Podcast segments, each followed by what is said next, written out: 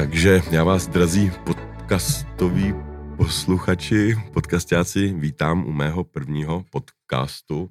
Podcast by se dalo do češtiny přeložit volně jako uh, uh, podvrh, protože cast je vlastně vrhnout a já mám velkou čest, a teď to myslím opravdu, uh, jak to jen jde nejupřímněji, uh, mít uh, mezi námi někoho, koho jsem v minulém podcastu označil za nejznámějšího neznámého českého eh, velikána, protože si myslím, že eh, podle toho, co jste, Pavle, dokázal, se vám málo kdo bude dokázat vystavět, takže já svého hosta za chviličku odtajním. Je, je jim Pavel Podruh, o kterém jenom ti nejzasvědčenější ví, že sbírá pro Českou republiku body a ceny u někoho takového, jako byl japonský císař, prosím vás, řekněte nám, jaký to bylo a vítejte vřele v našem studiu. A, tak dobrý den Tomáši a, a všichni posluchači po tomhle antré teda. A doufám, že to nebude podvrh celé ten rozhovor. Se budu opravdu snažit, aby jsme nenaplnili význam toho slova podcast. to je takový polopřeklad. A trošku se tady červenám, což nikdo neuvidí, protože to představení bylo až možná přehnaný. Jo, ještě navíc je skromný, jsem zapomněl. Uh, ale zrovna teda ten japonský císař, to musím říct, že byl opravdu uh, jeden z takových jako dosavadních uh, uh, nejvýraznější zážitků uh, ve smyslu jako zvláštnosti, no, protože to člověk takhle jeden den sedí někde na stavbě toho domu, o kterým se možná ještě budeme bavit, monterkách a špinavý od hlíny a, a, a druhý den sedí v letadle a třetí den uh, jde na audienci do, uh, do, v Tokiu do císařského paláce a prochází svým tím ceremoniálem. Skutečně na konci potká toho japonského císaře, tak to, to jsou takové věci, který by člověk eh, asi nečekal, že se mu někdy stane. Jaký to je? Se, to je něco, co si dokážu jen těžko představit a myslím, že málo kdo z eh, našinců si to dokáže představit. Císař eh, japonský to není jen tak nějaký ořezávátko, tam jsou přece velice striktní, jako všechno v Japonsku je takový extrémně rigorózní. Povězte nám, jak, jak to probíhalo celý. No tak prakticky uh, oni vás jako rovnou dopředu instruují, že nebudete nic říkat. Jo, a Nedívat se do očí, odpovídat jenom když tázán. jako úplně upřímně od první minuty nás v Japonsku trošku vodili jako takový mm, zvířátka v, v zoologický, i když velice luxusní zoologický. A vozili nás opravdu po tom Tokiu, po univerzitách a všude se nám dostávalo jako obrovský ctí potkávat fakt jako hybatele Eh, Japonska jako takového, a včetně teda toho císaře a samotné to setkání bylo opravdu jako hodně svázaný eh, prostě ceremonie a my jsme měli přesné instrukce, kdy a jak se uklonit a, a, a, a jakým způsobem se chovat a vlastně to trvalo hrozně krátce. A jak dlouho trvala ta příprava? ta příprava trvala vlastně ty čtyři dny, co jsme opravdu. tam přijeli, tak jako vlastně jako ty naši hostitelé kolem toho opravdu dělali eh, jako dostatečný Eh, dostatečnou auru eh, nervozity na to, aby jsme jako na konci opravdu podali ten profesionální výkon, nic neřekli, uklonili se, převzali cenu. A, a ten rituál fungoval, předpokládám, i na vás, nebo jste se uvnitř eh, chechtal? No, jako uvnitř jsem se trošku samozřejmě chechtal. Ale uh, Japonci jako takový jsou extrémně uh, pohostinný národ. Až možná vlastně po těch, uh, my jsme tam byli asi sedm dní, až možná jako, že už jsem byl rád, že jedu domů. Uh, protože chvilkama už jsem fakt měl pocit jako totálně svobody. Jo. Třeba příklad takový, docela rád běhám a e, my jsme vlastně, já jsem nemohl jít běhat, jo, protože tam je zvykem, že s váma ten hostitel vlastně má jako téměř být nonstop. Takže já jsem to musel dělat tak, že jsem vždycky na tom hotelu udělal, že jdu spát. Šel jsem spát, počkal jsem, než v lobby už nikdo nebude sedět a pak jsem na tajňáka probí, probíhal. To uh, jsou triky na ochranku, to je, to je dobrý, na co kdyby se něco stalo, tak to má chudák hlídač no, přijde, já nevím o co. To je asi pravda, to jsem úplně nezvažoval. a v čem spočívala ta cena? Já, ta cena se jmenuje The, The Young Outstanding Person a je to teda cena, kterou předává ten císař skutečně každý rok, už snad roku 54. Před naším letopočtem. Před naším letopočtem, přesně tak. a, a vždycky se nějakým způsobem zaměřuje na tak, jak ten název zní něčím výjimečné. Počkejte, ten rok 54 to bylo 1954 nebo 54? 1954. Jo, dobrý. a uh, pokud vím, tak tu cenu získal třeba Steve Wozniak z Apple. To je a, a takový jako podobu Kennedy získal. A, takže, um, takže tak. A zřejmě hm, prostě tam někdo zaznamenal to, co děláme tady v České republice. My jsme kromě jiného získali poměrně velkou e, cenu v Evropské unii od Evropské komise za e, vlastně snahu o udržitelnost v energetice a zřejmě tam odsud jakoby vedla ta cesta tak si vzpomínám, že jste něco dostal od Spojených národů v rámci SDG. Já se tam kolem toho taky nějak jako pohybuju, jenom jako teda Já jsem si vás ocen, oceňovatel, nikoli když, když oceněný, takže s velkým respektem k vám. Zlížející to jsou dva roky na zpátek, předpokládám, já, nebo tři? No, já si přiznám, že si to hrozně špatně pamatuju. O těch ceny hodně, co? Byl, ale bylo to, pokud se nepletu, tak to byl první ročník SDGs. Eh, těch, ano, ano, ano. A, a, jako bylo to super. Bylo, fakt to, to, jako to bylo v Čeninském palácu. Ale já jsem no, vás přerušil, uh, jednou cenou jsem vás přerušil vyprávění o ceně druhé. Uh, no, uh, tak já už bych ty ceny nechal.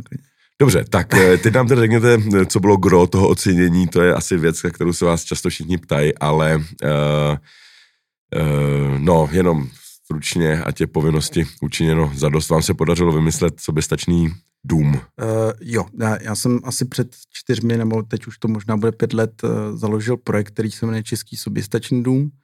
Uh, tou, tou hlavní misí toho projektu je snažit se akcelerovat nebo nějakým způsobem urychlovat nástup eh, o trošku lepších technologií, než třeba zrovna teď aktuálně na tom trhu jsou nebo jaké jsou používané. Primárně asi ze všech těch technologií eh, mě nejvíc a ten tým kolem mě zajímá energetika, to, jakým způsobem by se energetika dala alespoň trošku zezelenat, i když to slovo zezelenat vlastně nerad používám. Mm, Proč to? Řekl bych, že to u nás má trošičku takový, eh, vlastně je to slovo jako zelená energetika je malinko poškozená tu historii uh, solárních, ban, jo, jo. Uh, solárních baronů. Ale velký, a tak velký třesk byl taky zpočátku pejorativní slovo a křesťani taky bylo ze začátku. Máte pravdu. Takže možná se to vžije časem. Tak eh, já říkám prostě elektrické energie sluníčka, tomu rozumí každý a není v tom takový to zabarvení jako emotivní, že jo. něco je zelený, něco je hnědý a něco je černý. A, ale ve své podstatě eh, šlo nám o to ukazovat veřejnosti na nějakých praktických příkladech, eh, jak by se dali stavět domy, stavět nebo rekonstruovat domy, který si alespoň část své elektřiny vyrobí sami a spotřebují sami na místě, to je důležité říct, tam přichází na, na, na řeč ta akumulace, o které se taky dneska hodně mluví, jak by takový domy mohly dobře hospodařit s vodou, recyklovat ji, jak maximálně využívat dešťovku. V podstatě jsou to témata, o kterých se hodně mluví, a, a, ale trošku ten jejich nástup je vlastně jako zpomalován, ať už podmínkami na trhu, anebo jenom čistě třeba z neznalosti. Jo. E, poměr e, neznalost versus podmínky na trhu, co to brzdí víc? No u té energetiky bych řekl, že jako výrazně převládá ten, ty tržní nedostatky legislativní. U té vody ve v podstatě je to jenom o, jako o, o vůli, jo, protože z toho vyplývá nějaký výkopový práce a člověk tě musí trávit čas, je to taková trošku otrava, musí se udělat krok navíc. Jsou to zlozvyky spíš než nějaký jako skutečný jako překážky typu, že není dost, já nevím, třeba druhu dřeva, který by tím, nebo že je moc drahá nějaká komponenta. No, jako takhle, pokud se máme bavit o nějakém úplně mainstreamovém rozšíření takových technologií, tak je, tak eh, je to stejně nakonec, eh, jako buď to nastoupí z nutnosti, vždycky tam bude jenom ta první nějaká skupina takových těch lídrů, který eh, společenských, což může být i na malém městě, prostě člověk, který se to zajímá, který vlastně jako jsou v první na té řadě, který ty technologie převezmou. A pak ta ale obrovská masa, jako buď to pro ní je za A začne být ekonomicky výhodné, takový technologie mít doma. V ten moment jako bych řekl, že to poměrně rychle nastupuje, anebo za B jsou nějakým způsobem externě jako nucený do, do aplikování takových nových technologií. A zatím ani jedno se úplně nestalo, ani ta, ani ta nutnost ekonomická. Protože a... prostě máme příliš uh, levnou drogu, které se říká ropa a to je hod těžký s tím konkurovat, když to teče ze země. Že? A, a uhlí, jo, dneska. Ano, to dneska... prostě, ano, to jako vždycky všichni nadávají, no přece ta jako ne, zelená energie je o hodně dražší než, než ta ropa a uhlí. Říkám, no ano, to je ten celý problém. No, to teče jo, ze země a uhlí tak... vytáhnete ze země, tak nemůžete Jasně. konkurovat žádným žádnou biomasou nebo něčím takovým hodně, podobným. Hodně záleží, jak se tyhle ty ceny počítají. Zrovna dneska, když děláme ten rozhovor, tak eh, ráno vyšla informace, že Čes eh, bude zlevňovat elektřinu koncovou o 9% v následujících měsících, což... Co je pro vás špatná zpráva? No, to, je to jako zajímavá zpráva, jo? protože to jenom ukazuje, jak vlastně ta koncová cena té elektřiny je extrémně nerealistická, jak je vlastně dotovaná, aniž bychom si to uvědomovali. Jo? To, to uhlí prostě do té ceny není započítáno spoustu věcí, včetně nějakého dopadu na prostředí a to nejsem žádný jako nějaký ekologický demagog, ale skutečně jako ta cena je nereálná a porovnává se s cenou třeba solární energie, kam zase jsou naopak započítány všechny tyhle ty vedlejší uh, věci, které se tam do toho nasčítají. Takže to porovnávání je, je, je vlastně takový jako subjektivní. No. Tak jednu jedinou ekonomickou otázku, ať, ať, ať netrápím vás ani posluchače. Jak je dlouhá návratnost toho domu? Jo, tak musíme jako si říct, že ten dům, který stavíme, ten skutečně reálný, to, co, čemu říkáme český soběstačný dům, je dům, který není připojen na žádné inženýrské Úplně sítě. Off-grid. To jako off-grid a, a to je samozřejmě extrém, který jako bude následovat. Pro, pro ultras, pro zelené to, ultras. To opravdu, to, eh, buď pro zelené ultras, nebo pro někoho, eh, komu na, na pozemek nevede žádná inženýrská síť, jo, což byl i náš případ, teda zrovna shodou okolností. A, takže v ten moment ta návratnost je, je trošku podružené kritérium, protože je to tenhle ten extrém. 30 no. let. Ta návratnost je asi 25. No tak jsem no. to celkem trefil. Ale to je furt dobrý, no, jestli ten barák má životnost a, kolik? 100? Ten barák by měl mít určitě životnost přes 100 let, no.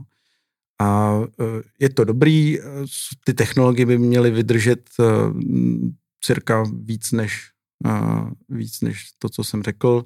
Samozřejmě u domu, který je standardně napojen na, na, na inženýrské sítě, na, na rozvod elektřiny, tak ten by nemusel mít tak velkou baterii, nemusel by mít tolik solárních panelů a určitě by ta návratnost byla, byla lepší. Takže po těch 25 letech by se dalo říct, že ty lidi bydlí zadarmo? No, dalo. Včetně no. energií. Asi, asi tak, jo. Takže ten barák se zaplatí za 30 nebo těch 25 let? Ten barák se, to, to by se takhle dalo říct, jo, no. no. tak, tak to je krásný, to máte si ještě stihne člověk užít ve vlastní generaci, že to po něm nemusí dědit, dědit takovýhle krásný Eh, habitat eh, děti. Jo, jo, ale samozřejmě ta myšlenka toho domu byla skutečně ukázat ty technologie na svým absolutním, jako na svý absolutní hranici schopností, jo. Proto ta off-grid verze, proto ta ostrovnost, protože už moc jako extrémnějších podmínek na to koncipovat dům, který funguje tak, jak jsme zvyklí v komfortu, na který jsme zvyklí, vlastně nenajdete. To najdete na Marsu nebo na měsíci, jo. Tak to, je jako, to je ještě větší extrém. Za tou když to spíchá domů na večeři.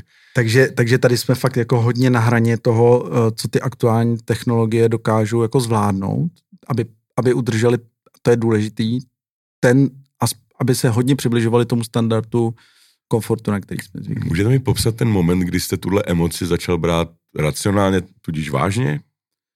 Jako když jsem, ve vás, když, když jste si řekl, švihnu s něčím, co dělám a teď se vydám za tuhle jakoby chimérou v tu dobu, Aha. o které jste nevěděli, jestli se povede nebo nebude, jestli se teda sám říkáte, že to zelené označení je něco, čeho jste se bál, abyste tam do toho nebyl zařazen do, do, do jako, co se stalo, v jaký moment jste si řekl, hele, já to přestanu válet v hlavě jako, jako věc, kterou ochutnávám a dám do toho, já nevím co, energii, úsilí, peníze. Hmm.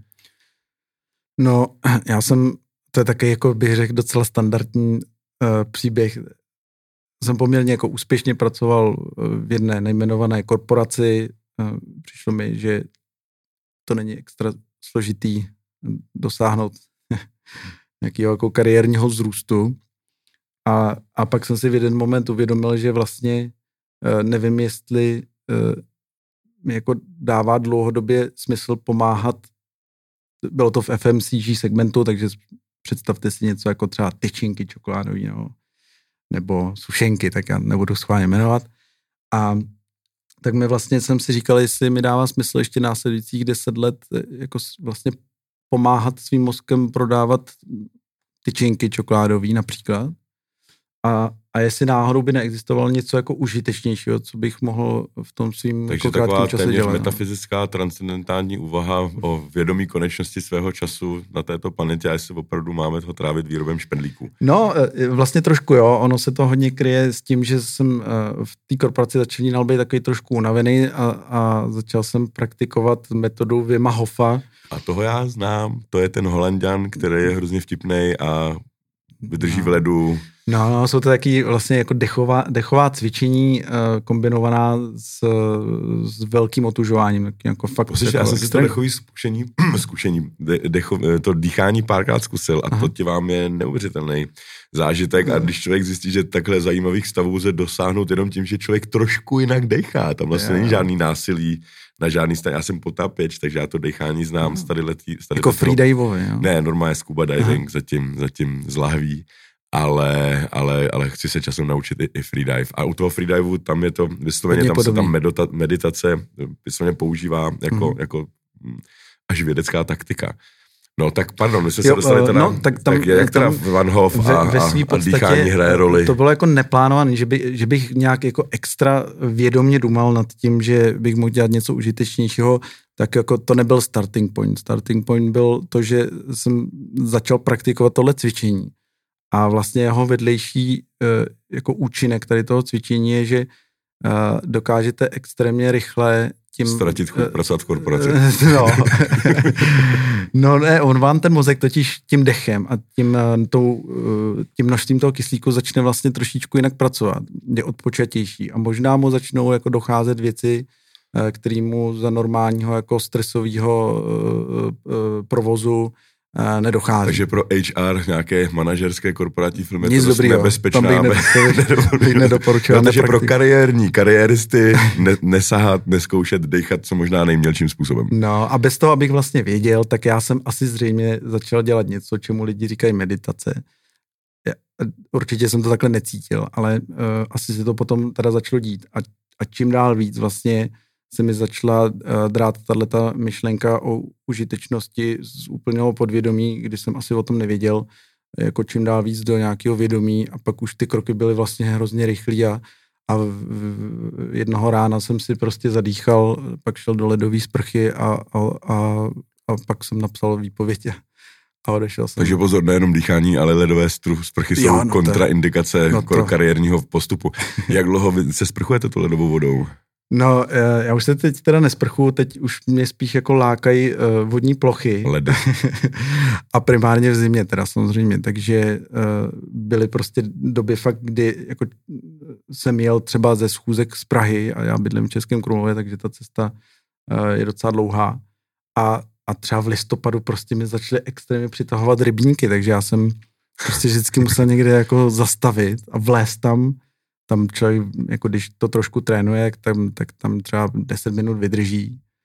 A, a takže takhle jsem to začal praktikovat a teď máme takovou partu v Krumlově, kde jsme si to předali, eh, tyhle ty naše praktiky a, a chodíme společně do, do ledových kádí, kam si dáváme ledy a, a, a tak. Takže co dělat, když vám studená sprcha nestačí? Ono v těch městech stejně ta voda není tak studená, jak by si člověk No, přál. A to vždycky říkají ty lidi, kteří praktikují tohle Wim Hofa, jsou třeba ze Španělska, tak oni tam mají hrozný problém s tou ledovou vodou. Vlastně Hmm. To, Tam to, to je, vlastně to vůbec je věda, neexistuje, to je no, věda, jako no. dosáhnout ledový kádě. Takže naštěstí žijeme v mírně příznivých klimatických podmínkách, že si to můžeme. Jak dlouho to praktikujete? Nebo takhle, jste začal teda předpokládat s nějakým decháním nebo s tím No, uh, ne, ne, to, to jsou spoje, spojené nádoby tady u této metody a začal jsem asi před pěti lety, kdy ještě to nebyla jako metoda. To je, jsem někde omylem narazil na toho pána Wim Hofa a jako zaujal mě tou svojí excentricitou a, a vlastně on ani neměl sepsaný ještě žádný knížky, takže jsem se tak jako dovtipoval z toho, co, co on říkal, uh, co asi tak přibližně jako dělá začal jsem si to zkoušet a vlastně jsem si jako vynalez nějaký svůj postup, který mě svědčil. Ale v kostce je to jak, jako až hyperventilace, eh, kdy do sebe dostanete do toho organismu prostě víc kyslíku, než mm, za normálních okolností. A hned následně se prostě utužujete tak, jak vám je to příjemný a jak vám to tělo po, povolí. Jako vlastně na tom není nic extra složitý. No. Další významný Čech, tedy vedle, vedle vás, který tady není moc znám a jeli, pak je často, často terčem jakýchsi úšklepků je, je, je grof, který no. kdykoliv se člověk dostane k těmto tématům, o kterých vy hovoříte a mluví s cizincem nebo poslouchá přednášky nebo debaty na tohle téma, tak tam během pěti, sedmi minut eh, jméno Grofa, Grofa padne. Já jsem a... na ní celou dobu myslel teda, když... Vidíte to, no, takže jsme na stejné stránce a ten vlastně tež zajímá, zajímavá věc, že jako tam na, tom, na, tom, na ten jiný stav vědomí, řekněme, nebo já to by to nezvěnou úplně Ono to jako na tom vlastně nic moc ezoterického není. Ezoterický je, že chodí lidi do banky od rána do večera a dělají tam jako slova, jo, protože banka není nic jiného než dělání slov, jo, to je taky těžko se vysvětlit. Že prostě... Tak já nevím, jestli se do toho dal pouštět ještě teď tady. Klidně můžeme, to není žádný velký tajemství, jo, že, že ten, že ten jakoby bláznivý svět, nebo ten uh,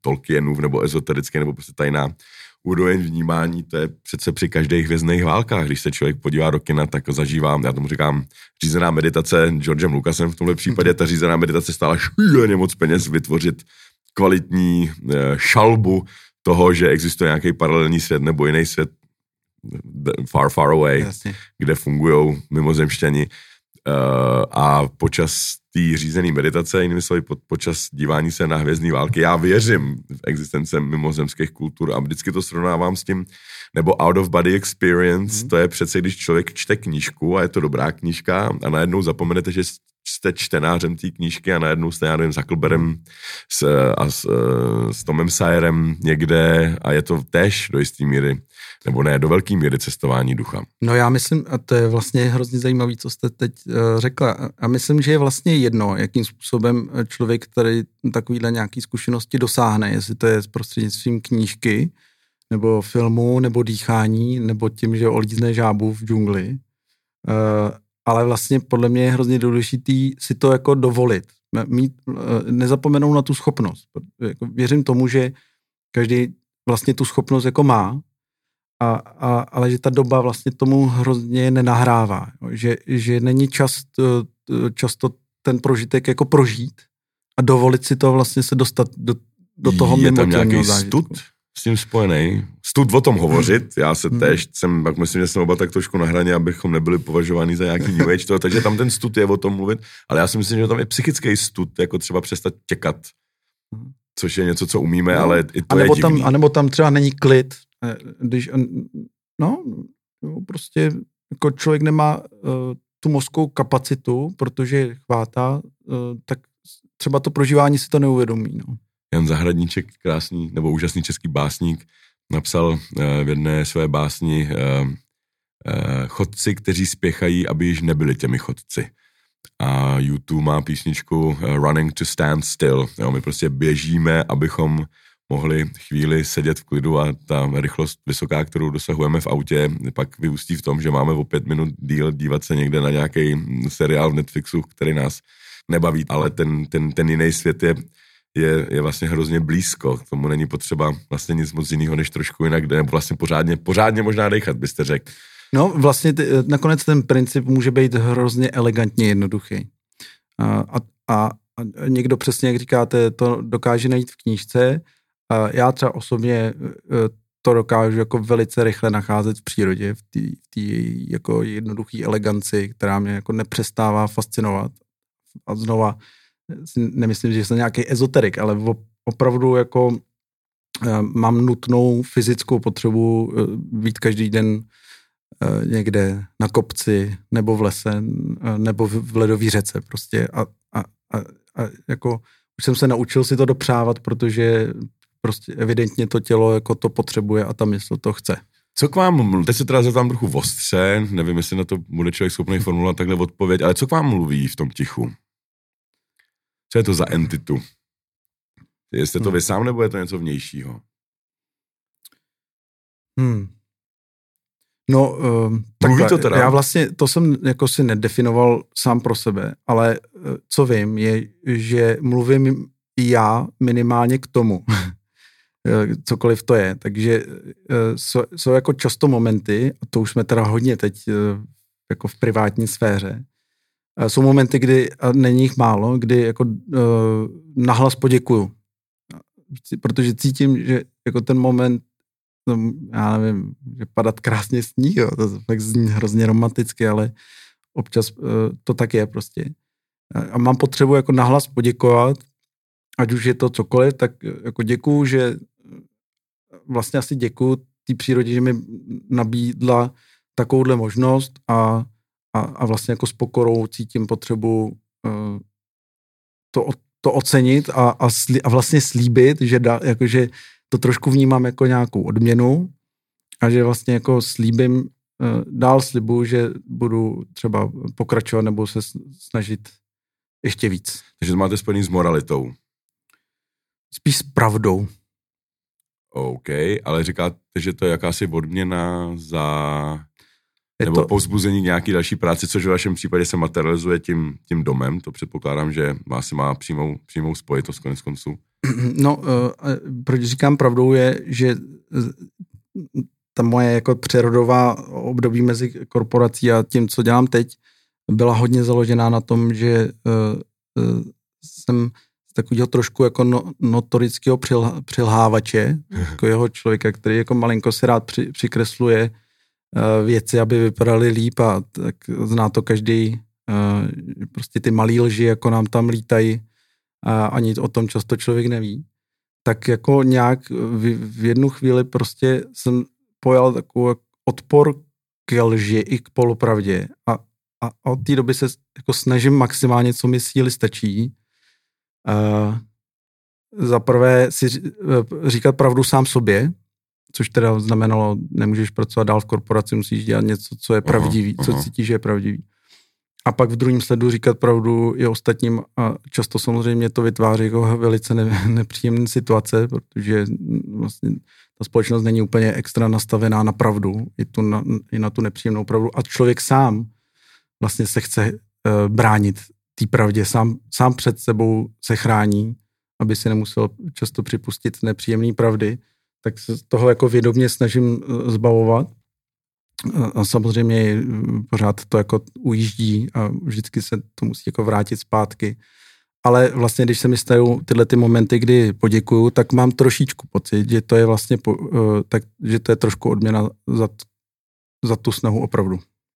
Takže existuje nějaký mechanismus, který je za závěsem reálného, řekněme, jakoby taková jakoby kuchyň reality, kde je nějaký mechanismus, ať už mechanický nebo osobní, nebo to asi člověk nenahlídne, který sleduje naše úkony, dává nám nějakým způsobem eh, znamení a dává nám též touhu poznávat pravdu a pak podle našeho postoje v našem srdci uh, nás vede životem? No, my jako, um, určitě někdo by tomu říkal asi karma. Já znova, stejně tak, jako jsem nepoužíval slovo meditace, tak uh, nechci používat slovo karma, ale věřím, že ně, jako nějaký počítadlo, ale takový jako virtuální, nějaká jako statistika. A buď jste na jedné straně nebo na druhé straně. Jako, nikdo není jenom na jedné straně, jo? pořád to nějakým způsobem osciluje. A, eh, a, a, a ta statistika vám dává buď odměny ne- nebo tresty, eh, jako takový upozornění na to, Takže si- osobní, ale tím aby- pádem. No, no, mm, to, já si ji teda nedržím v hlavě. Já- To je spíš pocit, který moc dobře víte. Dobře, ale je to, je to ta entita nebo ten mechanismus musí být vysoce inteligentní, protože třeba mu musí rozumět česky. že jo? jo, Nebo jako musí zároveň jako vidět vaše myšlenky, musí být schopen nějakým způsobem, a musí být schopný ovlivňovat budoucnost, aby vám to oplácel buď dobrý dobrým, nebo zlý zlým, nebo aby se na vás počkal někde, až teda za 30 let to dostanete pořádně. Jo, eh, asi bude nějak personalizovaná, protože eh, jako každý, když se teď zavře oči, tak jako ví tak trošku, jak na tom je. Jestli, jestli je spíš jako na... eh, No ví to úplně přesně, to řekl No, krásně. akorát si, akorát si to jako... Ale pojďme na to rychle zapomenout, protože... A to je ta pravda. Tak. A, a to myslím si, že jako, když si člověk na to dá čas, tak jí ví. Tak jí ví a v ten moment ví, co má dělat. A ví, že to ví. Což A ví, další že to ví. Pro věci člověk ví, že neví. A má, a má na výběr. Buď se rozhodne to ignorovat, anebo se rozhodne se tomu podvolit. No, tak já myslím, že by bylo úplně ideální to na této vysoké nebo hluboké, těžko říct, jaké notě skončit, jenom uh, bych uh, mě celou dobu napadá věc, kterou jsem nechtěl říct a nechtěl jsem přerušit ten, ten váš tok myšlenek nebo slov nebo pocitů nebo, nebo možná víry, uh, ale abych, abych, abych uklidnil všechny poslouchající, takovou myšlenkou, která se vlastně od Einsteina líbí nejvíc, když se ho ptali, jestli věří v něco nad, nad jestli věří ve smysl větší než jen než jen eh, materiální, tak, tak řekl zajímavou odpověď a teď se vlastně sloučí ta pravda, o které hovoříte vy, s tou fyzikální pravdou, takže to není zas tak, eh, to je vlastně nejreál, nejreální, reál, nejreálnější realismus, eh, to je prostě vědecká teorie par excellence. A Einstein na to odpověděl krásným způsobem, říkal, no, jako mě nic jiného nezbývá, já si totiž nedokážu představit, že jsem první vědomá bytost, která se na tu krásu stvoření, jak je to neskutečně komplexní a elegantní matematicky, že jsem první entita, která se na to dívá. Tady musel být někdo přede mnou. Já vám děkuji, že jste tady byl se mnou. Děkuji za pozvání a za krásný rozhovor. Děkuji. Naschledanou.